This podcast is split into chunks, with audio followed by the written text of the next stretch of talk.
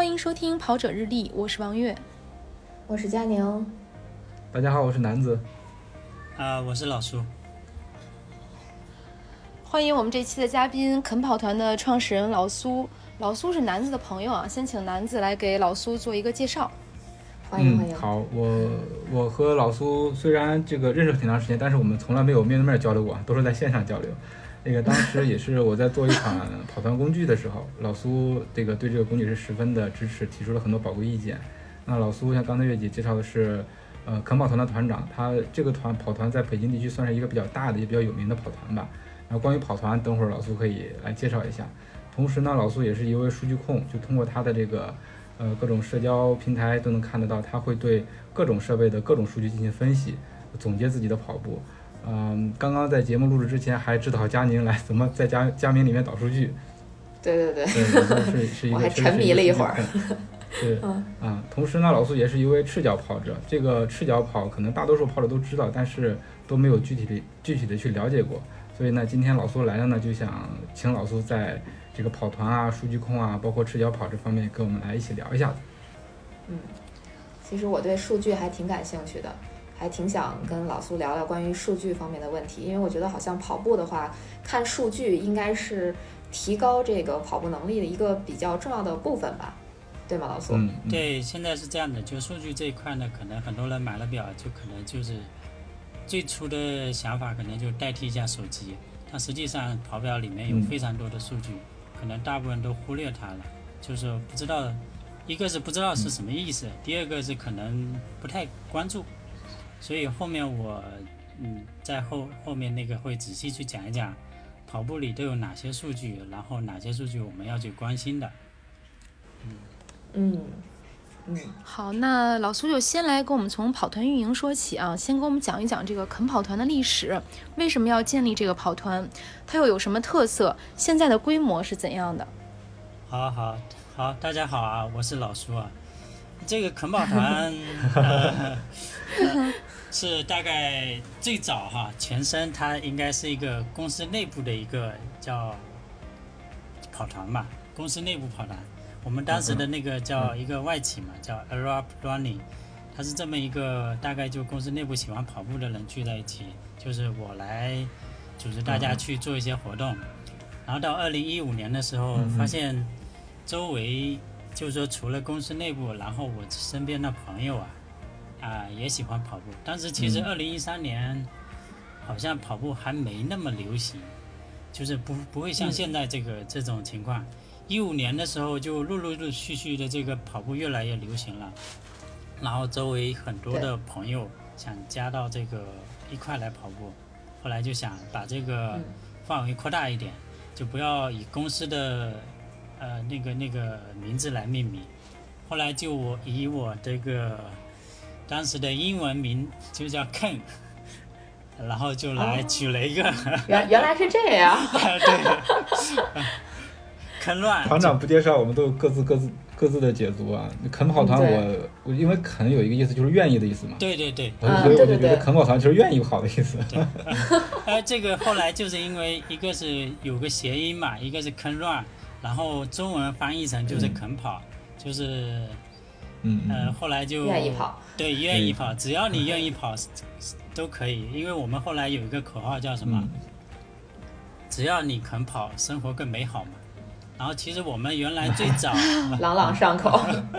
啊，对，原来我们最早定的那个叫愿景也好，或者叫宗旨也好，我们是其实有一个叫很好的一个愿景，叫塑造美好生活。就是 shape a better life，就是这个，呃，这个这么一个愿景，所以我们就是说，嗯嗯，跑步就是为了更好的生活嘛，就是其实你有更好的身体，其实你处理任何事情都会更加美好，不不止生活、工作，还有家庭嘛，所有这一切。嗯，现在呢，确实是，对，现在从一五年正式一五年初吧，正式创立。然后到现在，也去年正好，去年年底正好搞了五周年的年会，然后现在大概两千人左右吧，总规模。哦，哇，那规模模相当相当。大了，嗯。对对对，因为在望京、在顺义、在丰台，然后在呃，我们有个总群，然后就这么、嗯呃嗯，然后广东有那么，因为我在深圳待过一段时间，然后深圳有一个小小，这么总共算起来大概就两千人左右，然后还加上我们的数据控这一块，也有两个群，所以嗯两千人左右差不多。呃，嗯，在外地还有分舵，老苏去哪就在哪落地开花。嗯 因为我在我去中间去了深圳三年，所以所以在那边也、啊也有一些朋友在那边啊。嗯，是。带动了很多人跑步，还是挺好的。那老苏的这个跑团是怎么维护活跃度的呢？呃，跑团这一块其实其实这个大家都一样，其实跑团的活跃度无非就是通过线上线下的一个活动来维护、来维护这种呃大家的一个活跃度。然后其实呃其实还有一个就是要我们会有一些比较老的会员，就是说比较忠诚的一些粉丝。然后我们也会灌输一些我们的一些、呃一些愿景思想，或者叫什么，呃这个跑团的一些观点呀，一些就是跟，因为我们平时会去会做一些活动嘛，线上线下会把这些东西跟团员去说。这一个是一个是忠诚度嘛，你说活跃度可能主要就是线上线下，就这种，嗯。我们做了很多，比如说马拉松报名，然后力跑，然后我们会每年组织做志愿者活动去参加，比如说就我们连续几年去做那个金山岭长城，嗯，就这种志愿者，就我们承包了就是其中可能一半的志愿者的一个一个任务，就这种，哦，就是大家都很喜欢去嘛，嗯。就是除了带大家一起跑步，我们还带大家一起参加一些线下的活动，不仅仅是跑步，也会去做志愿者。然后刚才您说还有两个群，它是以数据控为核心的群，对，那就是大家有相同的爱好聚到一起。对，这个可能是、呃、数据控这一块，可能相对来说，因为它不是北京，也不是深圳，它主要是来自于全国各地，包括海外的一些朋友，就是还是华人为主了。就是说，嗯有这么喜欢对数据、跑步数据，或者是说有些人是完全是抱着一种学习的一种态度进到群里的，嗯然后我们会。嗯呃，组织了这两个群，就是分享一些，呃，一些一些技呃知识方面的跑步知识，然后一些跑步数据的解读，就这些嗯一些东西，里头也包括了一些一些专家在里面，就比如说是厂家的一些技术骨干，还有一些哦，呃，像 Fastbeat 这种也有，呃，或者一些呃一些运动学的一些博士，他会在里面嗯分享一些他的一些、一些经验，一些呃对数据或对伤病或者是对，反正任何跟跑步有关系的都可以在这里面去分享。嗯嗯，嗯，就是那这么大规模的跑团运，嗯这么大规模的跑团运营，呃，那一定会有一些难处吧？有没有一些在你做跑团运营中的痛点？啊，这个难处说说实话太多了，因为 对，队伍太大了不好管是吧？呃，一对个2000人是其实是这样，主要是就是因为这个跑团你也知道，像跑团我们是那种相对松散型的组织，它并不是一个比如说真正注册会员制，对，嗯。注册会员制，比如说也不是一个真正的一个。一个像去民政局去注册的一个一个社会团体，它也不是公司，对我们也不是公司，也不是公司化运营，嗯。纯粹纯粹是一种公益的，所以这种嗯这种公益跑团呢，其实最难点其实主要是，呃，因为我们那个骨干啊，可能就是大家可能今年这几个人是这几个骨干，然后另外就是这种管理团队啊，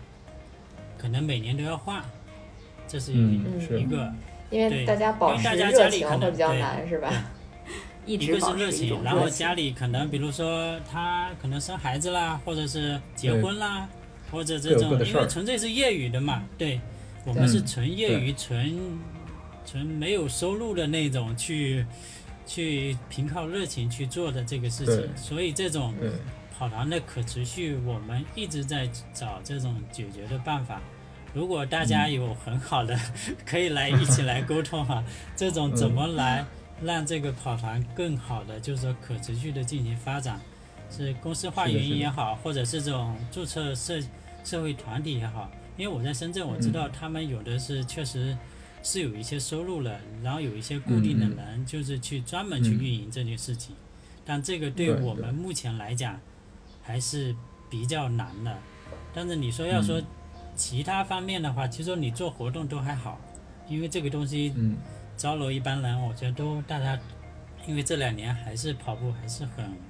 兴趣，大家对这个兴趣还会发展到好几年下去，而且会持续大概持续十来年，我觉得都没问题。嗯。这个所以说是，但是后面是对于跑团来说，怎么去发展，怎么去做，主要还是就是这个，一个是人员，一个是怎么去可持续的问题。因为我们跑团没有收入啊，也不可能给给这些管理团队去去去发工资，对吧？发工资。但是全靠对对啊，嗯。就不用说是工资，就就是说你如果比如说你去出一趟车，或者是吃吃顿饭，这种简单的这种这种叫呃支出啊，你都可能都要嗯靠大家来，嗯，就是说没大家自己来掏钱，但这个确实是嗯。呃很难去可持续的。对。对，是，尤其是像现在处处都是商业化的现在吧，你作为一个公益性的跑团，能够长久的运营下去，确实是挺不容易的。对，啊不光是靠热情吧，，嗯，嗯，没错。，而且就我看，我觉得这些年从我跑步的这些年来看，我觉得跑团总体来讲是从最开始特别特别火热的这种运营，然后慢慢慢慢感觉它的这个气儿就没那么强了，然后慢慢就嗯越来越。怎么说不不够活跃，就觉得跑团这件事儿好像也、大家对它的这个热情也没有那么那么的呃盛了吧，就可能大家就嗯趋于一个平静或者怎么样，感觉跑团就就是不知道说用这个词儿用没落这个词儿合不合适啊，但是确实是感觉跑团没有以前那么好了。嗯，有一点这个感觉吧。对，嗯有些现在就是有些跑团，就我当年一起成立的有些跑团，呃，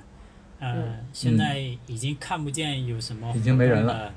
对，有 活动的影子了。但是有些嗯。也有新冒出来的一些跑团，但有些跑团呢嗯，它是如果能有后面有叫什么，呃，金主啊这种支持的话，嗯。嗯。嗯，但是金主支持我也觉得不可持续，因为这种金主不可能今年支持你明年再支持你，对，一直给你 支持。是的。是的对，这个很难。其实最最好的办法还是要有一个跑团自己有造血的功能，然后、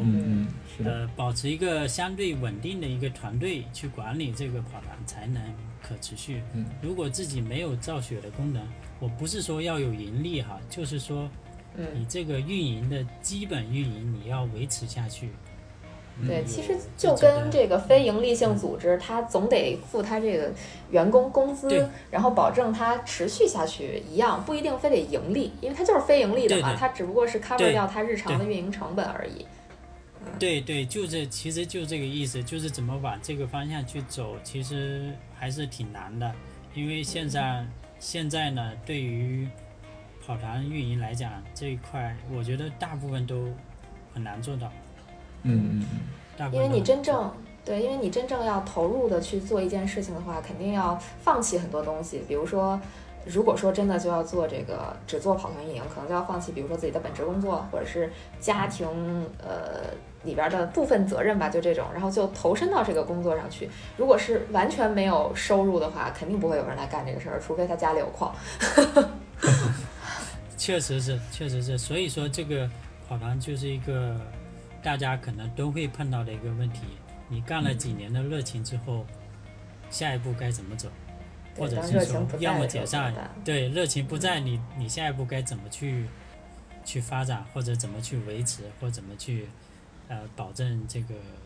团体还在？你看现在这个疫情这一段时间，其实我估计各个跑团都会碰到类似的问题，就是说嗯你可能一看微信群，今天还五百人，明天可能就四百九十人，后天四百八十，因为大家没有线下的活动了嘛，对吧？对，嗯，可能人还在，但是活跃度也没有了。对，活跃度也没有了，对。啊，这这个是关于跑团的这个可持续化运营，我们在这儿就留一个问号，以后再探讨。那大家都非常感兴趣的呢，就是老苏的这个数据控。那我们想让他嗯来说一说啊，如何使用数据来指导自己的跑步。对，给我们就是老苏可以对可以详细说一下，比如说哪些关键的数据值得关注，怎么来解读数据。就刚才老苏跟佳宁聊说要从这个手表里把数据导出来，那导出来怎么看？哎，我们请老苏来详细的说一下。嗯嗯，我这人特别感兴趣。老对，可以，因为我我也是，其实讲讲这个数据控呢，呃，去年成立的吧，应该是去年，去年大概年中的时候，我是买了手表大概一年多，嗯。因为这个所有的数据，其实现在讲数据呢，其实在有了跑步手表之后，其实才会有这些数据。因为原来我们用跑步 APP 的时候，无非就是一个距离、一个时间、一个配速嘛，嗯。最多还有个步频，还有个卡路里这些。嗯，呃不啊，步幅都是算出来的，都是根据步频算出来的。测算的。嗯，对对，它这个其实现在呢，但是现在设备就这种跑步的装备啊，越来越普及，越来越精精细化。就是说，现在嗯除了你一般的手表之后之之外，还有像什么嗯跑步动态传感器啊，或者功率计啊，嗯就这种小的这个这种配件儿，它就能测出嗯更多样化的那种跑步数据。就比如说你跑姿。嗯你这个膝盖压力是多少呀？或者是你的垂直嗯。振幅是多少？这种数据呢，就是越来越丰富了这种跑步的一个数据。嗯。其实我当时其实做这种，就是说做这种数据控呢，其实，呃，就是成立这个数据控呢，就是成跟跑团的初衷是一样，因为我们可能现在人很多人跑步更关注于我怎么不受伤，怎么更嗯健康的跑步，因为大部分来说我们不是专业的，对吧？我们都是属于那种平时上着朝九晚五的生活，然后晚上或者早上抽空去跑个步。但我也不希望自己哪天我脚受伤了，对不对？或者是，因为所以说才有这个大家了解数据干嘛？无非是为了防止受伤，让你跑得更健康嘛，我可以更长久嘛。然后最后一点，我们当然也希望也有 PB 嘛，对吧？所以这个东西对因为你在这些在这些前提下面，在你不受伤，在你更健康、更长久的前提下，你肯定是希望你在马拉松赛场上能够更更快嘛，对，更快，对，更好的成绩，。对对。所以呢，所以我们这个成立原因其实基本上是这么一个一个开始。然后呢，就是说，刚才其实我们也谈到了，就是说跑步手表的这个普及，还有这种传感器的普及啊，就是让我们越来越多的数据摆在我们面前。这嗯但是在越来越多的数据摆在面前的时候，我们可能对这个数据一知半解，不敏就刚才感，对，看不懂。对，不敏感，完全就可能。就是我你买了跑步手表，其实就像佳明你你那个稍微高端一点的手表里面，除了你那个基跑步基础数据，像那个距离、步幅、步频、这个配速、心率之外，其实它还有很多数据在里面。就比如说你的嗯。跑姿，你接个 RDP 或接个心率带，你就可以有呃那个呃对，就是那个像垂直振幅啊、触地时间啊、嗯。左右平衡啊、垂直嗯步幅比啊，就这些，嗯这些你可能一般人，哎呀，一看那个佳明说好，哎，你觉得就好，你只知道这个、这个程度，但是你这个到底多少是好呢？到底嗯在什么范围？对 对，怎么利用它的好是吧？对，怎么利用它的好呢？说白了就是买了一块五千块的手表，结果用到它的功能只用了可能五十块钱的，剩下四千五都都浪 就记个十费了，。就记个十。对对对，你你这个说的比喻的太形象了，就可能你买了五千块钱，可能只用了其中的最基本最基本的就是记录的跟嗯 A P P 一样的功能。就是你看个跑步时间 APP，对对，还有看看时间看个时间。对 对对，对，所以呢，这就是我平时的呃。这个，呃对，所以跑步数据我我这么可以可以这么说吧，我们一般来讲呢，跑步数据可以分三大类，一种就是刚才嗯跑步基础数据，还有一个就是跑步动态数据，就是我们常说的跑姿啊，跑姿数据，嗯然后还有一个跑步生理数据，就是比如说类似、类似那个生理数据可能啊，对，最大摄氧量，对这个，还有你的消耗的卡卡路里，对，我说看来我还那个多多学了几个，多学了五十块钱的功能。对跑步基础数据这一块呢，其实有我们按我的理解，我去最后总结了大概有六个，速度就配速、距离、嗯时间、步频、步幅，还有一个心率，嗯，对，最关键的心率。我看昨天老苏是不是发了一个投票啊？是就是这六项吧，让大家投最关注的跑步数据是什么？对对嗯对，我在群里跟微博都发了，就是因为现在、现在这六大这个基础数据里面，其实再把它归类再呃基础一下呢，就是再把它拓一下，基础中的基础啊有三个，嗯嗯。心率、步频还有距离这三个，配速是算出来的，步幅算出来的。时间你不用说嘛，因为时间就是计时。对对，这个本身就是就是一个呃呃手表的一个功能嘛，嗯你按开始它就开始计时，到结束就结束了。所以跑步基础数据里面有最三个三个最基本的数据就是心率、距离跟步频这三个。可能大家我昨天做了一个调查，我后来看了一个那个调查结果，现在人呢就是对现在大部分的跑友啊对这个六个数据最关心的就是心率。嗯，嗯可以预想到因为，差不多。对因为这两年大家可能也看到过很多跑步赛场上那种猝死啊，这种案例非常多。可能因为可能原来也有，但是现在因为有了自媒体，呃或者这种网络，大家对这种只要有一例发生，可能大家都知道了。但是这种从另外一个侧面来反映来说，可能心率，你关注心率，就是相当于关注安全嘛，关注健康嘛。嗯因为我们跑步心率是代表你跑步的一个强度嘛，心率越高，你肯定现在人现在最流行的一个跑法，或者我也我也在推行的一个跑法就是心率跑，嗯，这个我也看到过。呃是吧？就是嗯其实在国外有一个很流行的，就前几年就很非常流行的就是麦麦弗幺八零零，嘛，对。嗯嗯这个这个是非常，它的基准就是一百八减你年龄，就是你，呃，简单来讲啊就一百八减年龄，就是你现在应该去训练的一个最大有有氧氧心率心率嘛。嗯，对嗯嗯这个其实它这个是我我后来，呃，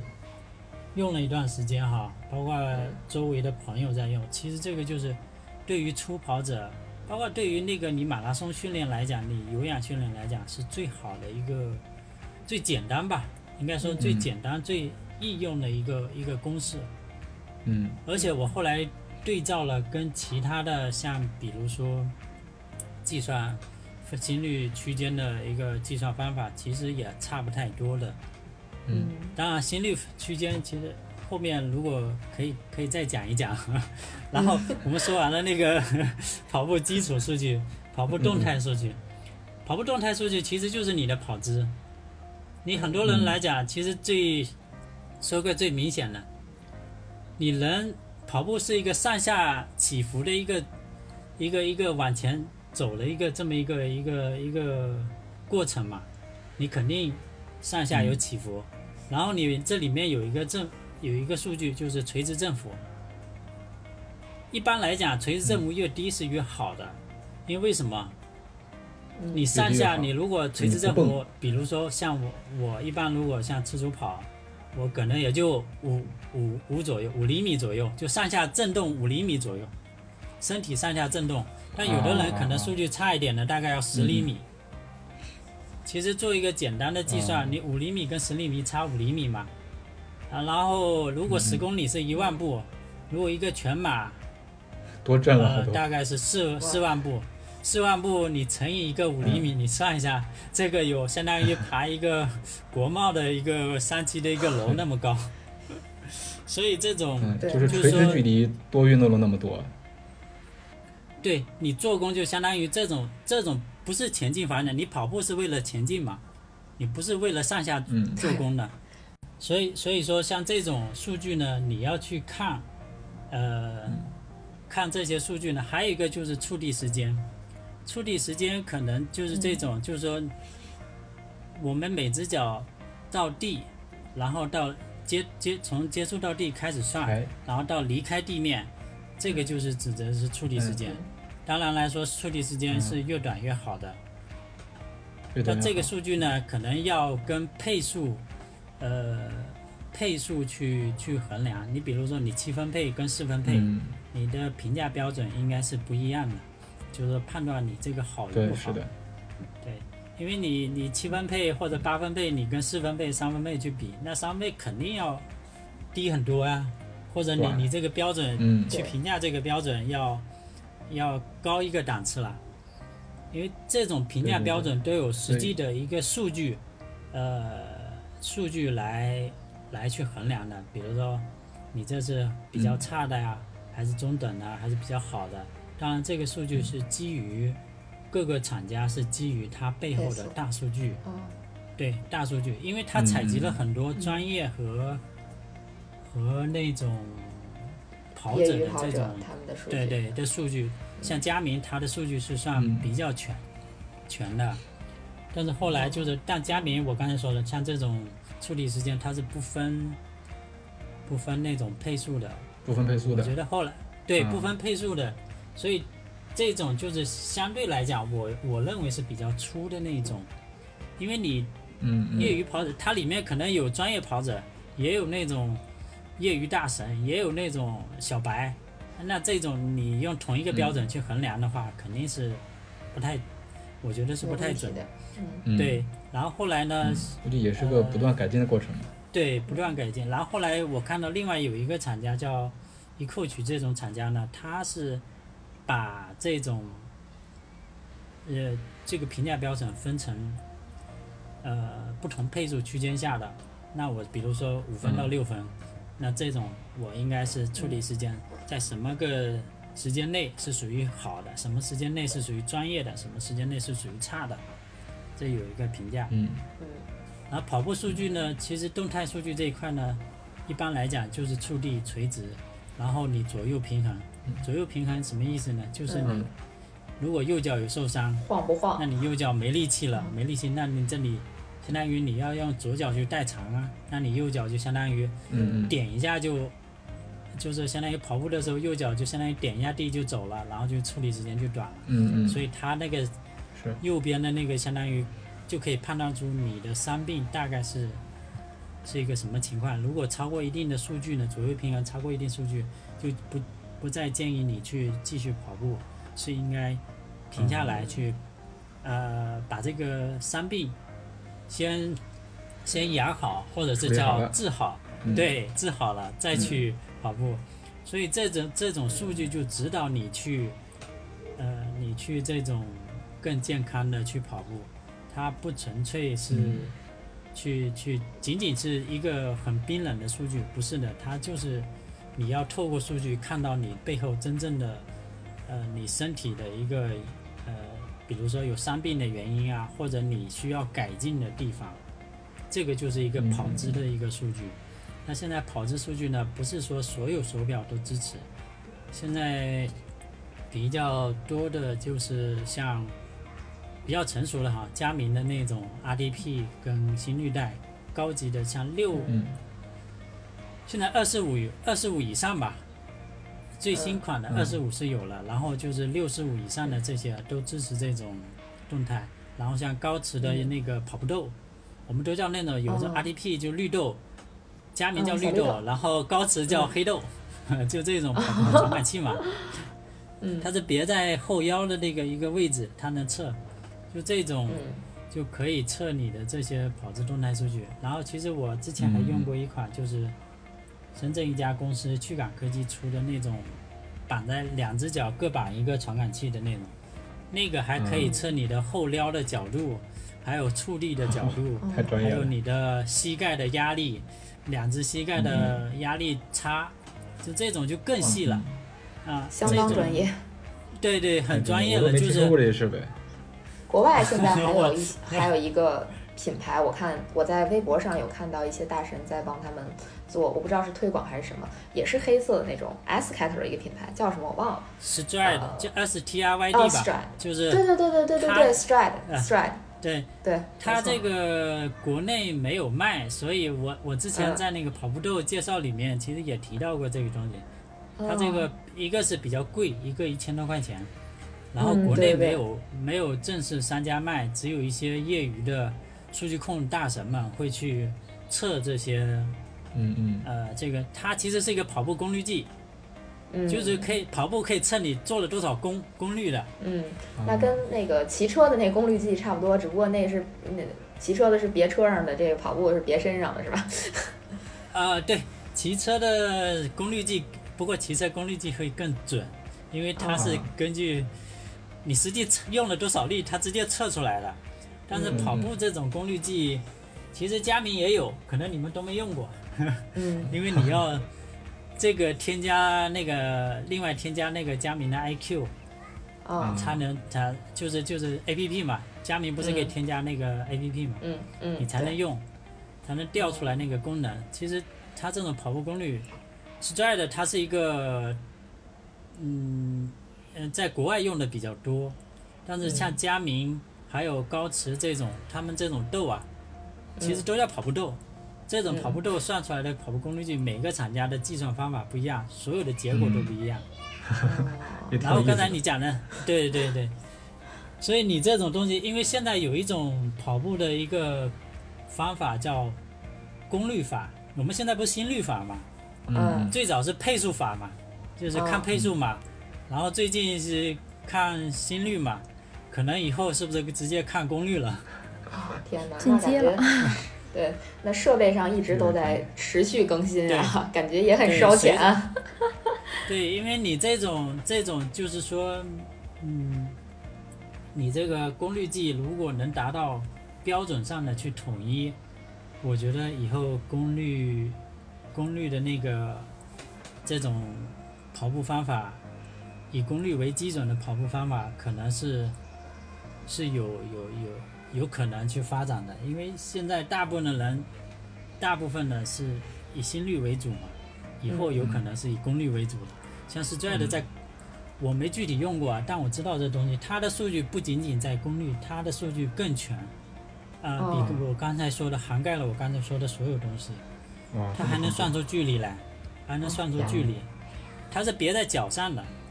嗯，嗯别在那个鞋上的，鞋上的。嗯嗯，就跟我们平时用的那个计时似的，是吧？就是比赛里对边那计计时装备似的。嗯，明白。然后这一块呢，其实国内还有像咕咚，还有华为也出过是类似精灵的东西，但这个数据呢，我也不敢说它不准，但是 持怀疑态度，也 也有准的，也有不准的。对，因为这个东西算法的各家都不一样，所以说这个不像心率，呃心率你这个东西，反正你心跳。你能测得准测不准，大家很清楚的。这个都知道，但是对对，但你像处理时间，你没法去衡量这个东西，嗯，很难去校正这个。所以，所以这个东西现在，但是但是现在就是说比较流行的就是佳明跟高驰的，国内来讲哈，就这两个。嗯，佳明跟高驰的是我我对比过，他们两个数据是相对比较准，就是比较接近吧，不能说比较准，比较接近。他俩比较接近，对他俩比较接近，因为你用比较接近，你用同一个设备，你去观察你这个数据的变化就可以了。其实你不管用哪对，是的，呃，你不要去用不同的品牌去比较这些数据，即使是心率这样的，你也要同一个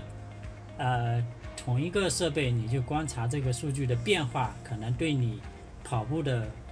这些指导更有意义。对，是的，你不能拿心率带的心率跟你这个手表的心率去比，那就不准。对，就要一直忠于一个设备，这样才好看你这个呃跑步前后的变化，对吧？对你，你可能你你用高磁手表和同样关电哈，你用高磁手表跟那个佳明手表，你测出来的心率肯定有那么几个点的差嘛，嗯对吧？不可能是完全一致的，那个做不到。现在心率就是这种设备不可能做得到那种完，即使你心率带，你也可有也有可能有数据差，嗯这只有误差范围嘛。你用你你自己一个你某一个那个设设备，你自己观察你的那个数据的变化，就比如说，那我们现在讲下面的那个生理数据，像最大摄氧量是吧？那你用佳明手表去看，跟你用呃高驰的手表去看你的最大生产量，这两个肯定是有差，因为他们两个背后的算法公司算法都不是一家公司出的。嗯，那你怎么让他们是一样的呢？因为你这个数据模型是不一样的，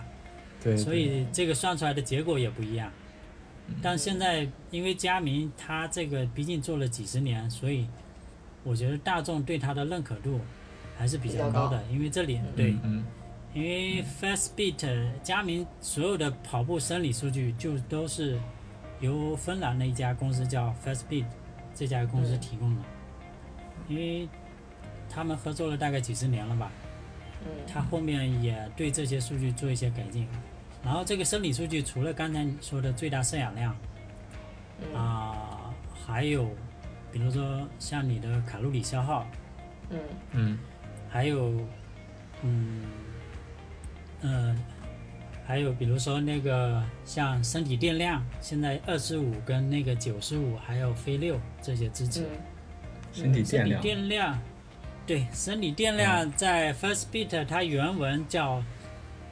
呃叫 Body Resource，其实就是身体资源，身体资源，嗯。嗯。或者其实像小米拿过去叫身体体能，嗯，就相当于你体力，就比如说你你今天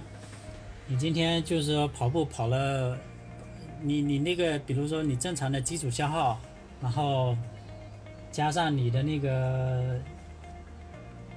加上你的那个那跑运动消耗，这几个消耗之后呢，你早上醒来是百分之百，然后可能呃刚上班啊、运动啊、生嗯。呃坐公交车啊这些这些之类的，一天之后可能还剩下百分之五十，它就这种啊，就感觉像一个手玩游戏的时候那个体力。槽什么？体力槽选就相当于对，对对对，类似于你一个人，你今天我早上起床电量满满，到了下午 可能只剩下呃百分之三十或者百分之四十了，然后说明你这会儿要继续睡觉充电了。对，对对对，对对对，挺有意思的。跟你的那个现在电对一一模一样，它就设，我说现在的设备都能监测出这种数据了，嗯很厉害，说白了，它也是一个算法在里面，就是监测你的也是算啊，对，也是去算。然后生理数据其实还有很多，就比如说你的训练效果，就比如说你嗯有氧，你你嗯我不知道你看不看那个手表有一个数据叫有氧效果二点零，有氧效果三点零，就这种。嗯，我我有看，不明白什么意思，能看到的，对不只是明白不懂什么。这个里头一点零，它那个有氧跟无氧效果是一点零到五点零，零啊到一点九是没什么效果有氧，然后嗯。一到一点九到二点九是是维持，嗯。反正它分了五个档，嗯。呃，一个是维持，一个是加强，一个是后面还有一个叫过量，哦，对就是对对，五点零就是过量了，就是这个有对每个档它都有代表一个意思，就是说你有时候你，嗯，你比如说你你同样用你平时比如说跑五分半配速，呃，五分半配速你是有氧，结果你心率今天可能昨天没睡好还是怎么的，跑了那个平时可能是幺五零的心率，今天跑了幺六零，这这一下子就变成可能原来是那种维持的状态，一下子变成那个叫什么过量。啊、过量了，或者是、哦呃对，就是它是可以监测你每一次呃运动完之后，你这些数这些你的一个训练的一个效果，然后每一个数值代表一个意思，然后我们在做计划或者是就是我们其实如果严格的一个跑步跑步的人，他可能会去做这种呃做这种每一次跑完都要看一下这种跑完的一个效果，嗯。相当于这个就是对你单次跑步的一个一个一个呃效果的一个一个一个量化，嗯，因为现在有这种有氧效果、有氧训练效果跟无氧训练效果，嗯。呃，这两个，然后这是一个训练效果，还有一个是训练状态。这个训练状态是佳明比呃佳明这边有的，就是相当于相当于你现在是训练不足、训练嗯，最佳，还有巅状态巅峰状态。峰啊，对对对，对，这个巅这个训练状态跟两个参数有关系，跟你的最大嗯摄氧量、跟你的训练负荷有关系。啊，对，这两个我也会偶尔看一下，就是特别希望什么时候它给我显示说现在是状态巅峰，我就恨不得出去再跑一十公里，测测看能不能快点儿。呃我 这个更惭愧了，我这数据几乎都不看的。因为你用苹果50块钱呀。不是啊，我之前我之前我我不是有一个有一个松拓嘛，嗯松拓啊我用它其实也就是看呃记一下距离，记一下配速，然后它每次完了之后有一个恢复时间。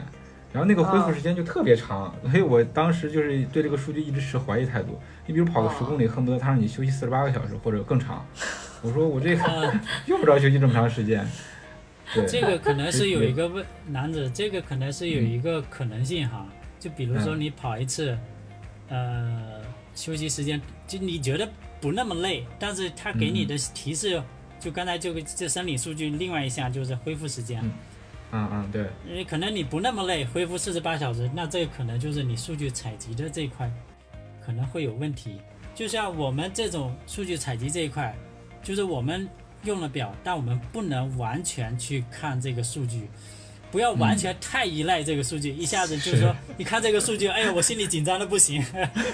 因为啊对，也有这个，也有这个，手表也有开小差的时候，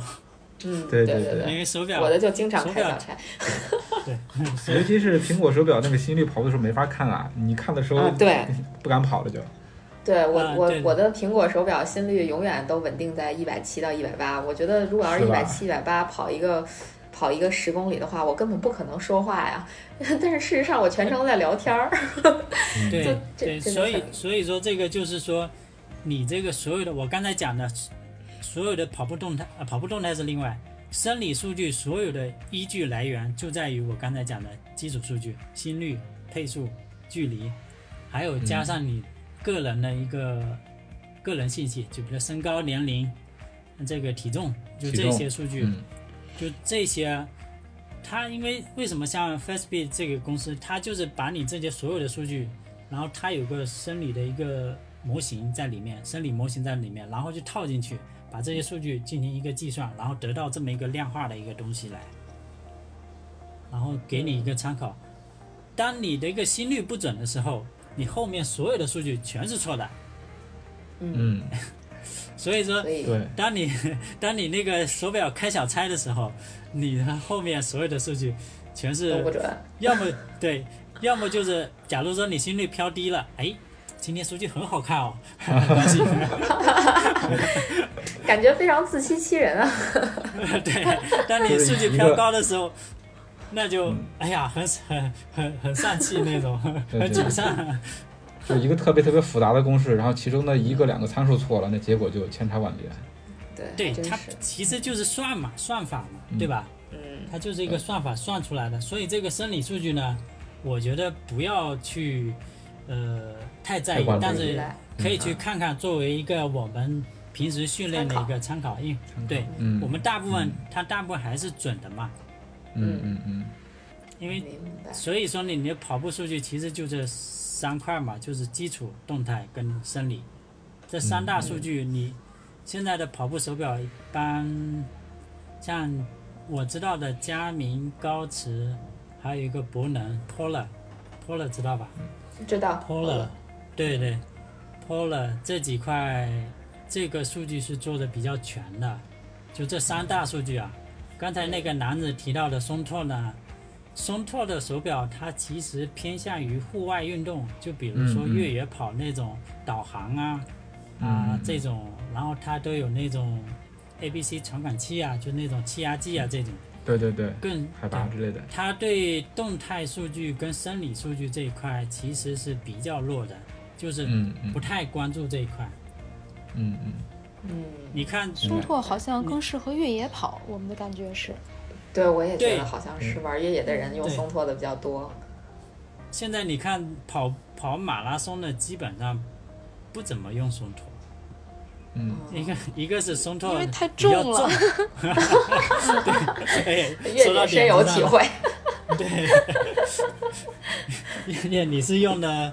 用的那个呃松拓吗？月姐有松拓，哦，是问我是吧？我是嗯越野跑的话，一般会带松拓；如果要是马拉松的话，一般就用佳明。啊现在正在犹豫要不要买一块苹果。买吧这就齐了。我是我是之前用，我是之前用松拓，然后后来因呃当时也有苹果，当时那个苹果的续航不够嘛，你一个马拉松都跑不下来。对，但是你嗯后来这些到四到到五之后，苹果 cover 一个马拉松是完全没问题的，所以我平常跑步都是带苹果的。对，除对对非上山之后，然后再把那个松拓拔出来充个电。我我现在我我一直在用佳明，嗯，我一直在用佳明，然后现在佳明已经在家吃灰了，我都平时都用苹果。我觉得苹果的，即使我们去上山做个拉练什么的，七八个小时好像也还行，也能 cover 得住，所以嗯就就吃灰了吧，家里的佳明都吃灰了。但是你要想记录更多的数据，或者甚至通过数据来指导自己跑步的话，就像老苏说的，需要对还是得佳明会好一些，佳明好一些更，对。有更多的数据嘛，对对吧？我也听过很多人在说高驰也不错，就是说高驰的数据啊什么的也挺不错的，也有被种草。对，高驰现在是属于我们国内的，我觉得做手表的是算，呃，比较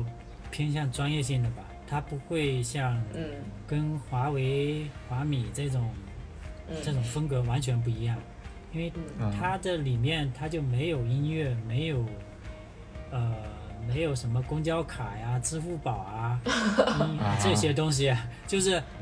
跑步功能，就是运动功能以外的那些附呃附加功能，它就基本上是没有。它是嗯高驰的一个，因为我我也在用高驰嘛，呃，它在它这个特点就是原来最早进入这个市场的一个特点，一个是数据相对比较准，第二个是数据全，第三个是续航，这个是在手表圈里面是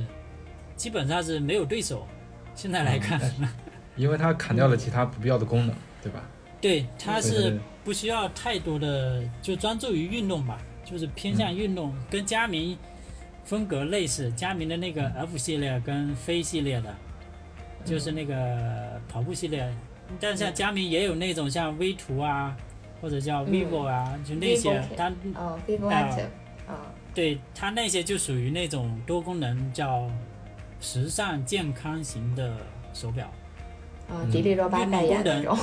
对对对，迪巴代言的，它那个相对来说功运动功能就弱化了嘛，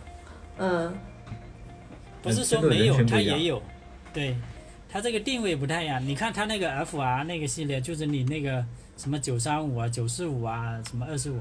这个系列里面呢，它那个佳明的手表就偏向于跑步的一些数据，就是数据功能就很全，而且那个嗯。屏幕也采用那个这个反射屏嘛，因为这个省电，不是那种叫做 M2 的那个叫真彩屏，那个多费电呀、是。啊，嗯。你看那个像那个华为那个 GT 手表，它是真彩屏，包括那个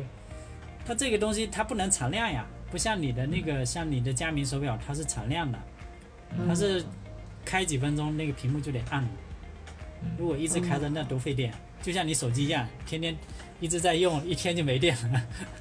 用不了一天，可能半天就没电了。对 对对，